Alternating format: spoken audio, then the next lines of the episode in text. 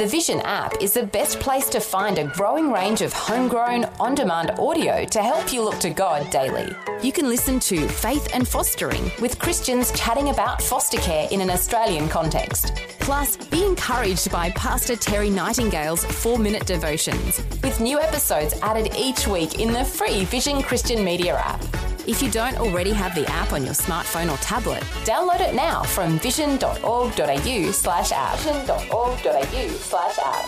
Vision. Life, culture, and current events from a biblical perspective.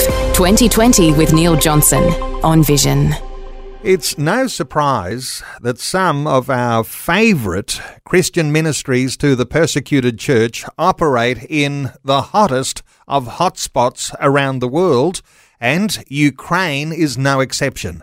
The body of Christ has always faced persecution, so it's not unusual for us to talk about it. Voice of the Martyrs say it's not so much a question of whether believers will face persecution, but whether they will have to face it alone. Tony Benjamin is CEO of Voice of the Martyrs in Australia. He's joining us. Hi, Tony. Welcome back to 2020. Thank you for having me, Neil. It's always good to be with you. Tony, getting a focus on Ukraine, what do those persecution issues look like for Christians who are in Ukraine right now? Well, I think, you know, if we start with what the Russian world looks like, there's no place for unruly and non compliant people in Russia, particularly Christians. So when you look at uh, since 2014, when the Russians started occupying other parts of the Ukraine and a lot of the disinformation that's gone into it, the pressure is on Christians in a dramatic way in that the Russians say, we don't want you here. They classify and wildly term evangelical Christians as Baptists. They just make that assumption of everyone because the Baptist church is one of the very oldest churches in that region and the longest serving there quite faithfully. So it's a challenge for anybody that's Christian there. And the fear that people have got in the Ukraine has been based on what they are seeing in the occupied territories of Donbass and Mariupol and so on and so on, where the Russians have already taken over in the Crimea region. And they're seeing how Christians are being dealt with, which is quite ruthlessly and uh, what's happening to a lot of the churches there. Many of the people in the occupied areas, Christians, uh, pastors, have left, escaped to other parts of the Ukraine for safety. Those are exactly the places now that are also coming under attack. And the Russians that are occupying those newly occupied regions, if I can call it, are meting out the same justice upon particularly Christians as they are in the occupied areas. This is very challenging, isn't it? Because uh, there are different groups of Christians, uh, whether you're Catholic or Orthodox or evangelical or Pentecostal. Uh, some may be favoured over others. Uh, any thoughts here around the way that Christians are viewed? Because, uh, as you say, everyone gets grouped in the evangelical side under the Baptist umbrella. How, how do you think about the the, uh, the differences? Well, I think when you look at Orthodox Christians, they make up 72% of the population in the Ukraine. Everybody else is well into the minority, like Protestants, only about 2% of Protestants there. But I think the Russians are viewing the evangelical, and particularly why they call them Baptists, they call them the spies of the West. So this is what's happening at the moment. This is the the latest feedback we're getting from occupied Ukraine and from a number of the Ukrainians there. The church is really not helping itself in the Ukraine either, sadly, because the um, registered or, or yeah, registered is what I would use as the registered um, Baptist churches don't recognize the non-aligned churches either. So there's this rift between the two sides of the Christian church. So this is not not the best scenario either. So uh, you know, there's so much going on. But prior to the Russians invading Ukraine, the church coexisted and was very, very um, prosperous, and there were many, you know, there were many, many churches there. This is now being challenged by the Russians uh, fighting a war there with them. From a recent conversation that I had, a lot of the Orthodox churches in Ukraine actually closed their doors when the war began. And people have been saying, why are the Baptists keeping their doors open? And uh, what you're saying is there's a little bit of friction between uh, the two different uh, sections of the Christian church. But let me ask you about some of the testimonies that you're hearing from the area in Ukraine. Tony, you've got you've got your own field uh, representatives. Uh, they're feeding back to you. What sort of stories are you hearing? Well, some of the stories we're getting back are absolutely tragic. Um, many of them that we're hearing of is that they've been kicked out of the churches. The pastors try to remain, but they've been forced out. They're using some of the churches to have um, meetings promoting Russian propaganda, which is all communist propaganda, obviously.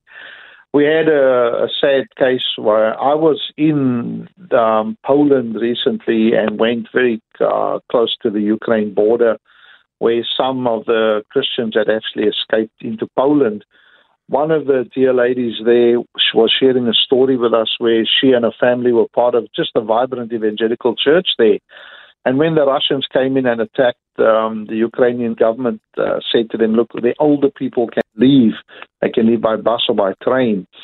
And her husband, who was a, a cab driver, was helping um, transport these older people from the church to the train station. And they were in a convoy of two of these cabs, and the Russians stopped them, just absolutely mowed them down, killed them all and beat the cab drivers with their rifle butts to the point of being unrecognized. They couldn't recognize the bodies. The, this was a 35, 40 year old man and his family, you know. The wife then heard about it through some of the people of the church, grabbed whatever she could with a 12 uh, month old and a seven year old uh, child, two kids, took what she could carry and left and ended up in Poland. And this is the brutality of what's happening out there at the moment. And these people are now living in Poland, uh, sheltered by a church that had bought a property, an old school building, and, and were housing about 25 or 30 of these families, all of them women and children, because men of fighting age couldn't leave the country. So, um, another story I got was from a pharmacist who uh, was able to leave with his family because he had a health issue and was delayed from going to his pharmacy practice on the Monday morning by a patient that wanted him to collect a script, which he did. When he got to his pharmacy practice, the building just 15 minutes prior to him getting there was completely flattened by a Russian bomb. So these people are, are like, you know, it's it's it's quite alarming and scary listening to these stories of how they just had to take what they could get and leave. And this has happened to more and more people. Poland has received hundreds of thousands of people, which they did not expect at all. So um, the church is under quite a lot of attack outside of just being, you know, just the wall. But what we are finding is many of the pastors are now returning back to the Ukraine and they're trying to re-establish their contact with their parishioners and the members of their churches and just counseling them and trying to build them up in their faith again because the Ukraine is standing strong as we see on the national media every single day. So people are, are not fearful anymore. They're going back in defiance of what the Russians are doing, and they're asking for us to continue to pray for them and to support them and this is now where Voice of the Martyrs is coming in that we've established quite a, a, a large presence there in support of these uh, churches and ministries that are struggling with the challenges of having this Russian invasion.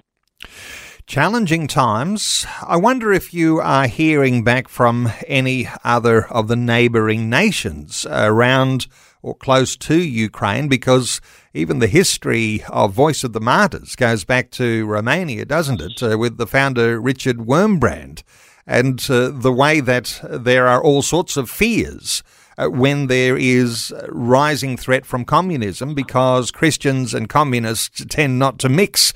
There's an incompatibility there. Are you hearing anything fears from surrounding nations too?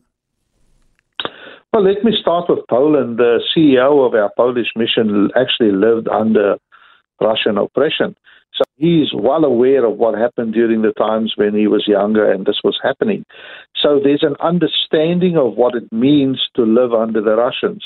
This fear is now permeated in um, Romania too, um, where where the church is very nervous about what's happening, and the church is on constant watch and they're very uh, tentative as to what's going on there because the Russians have threatened them also.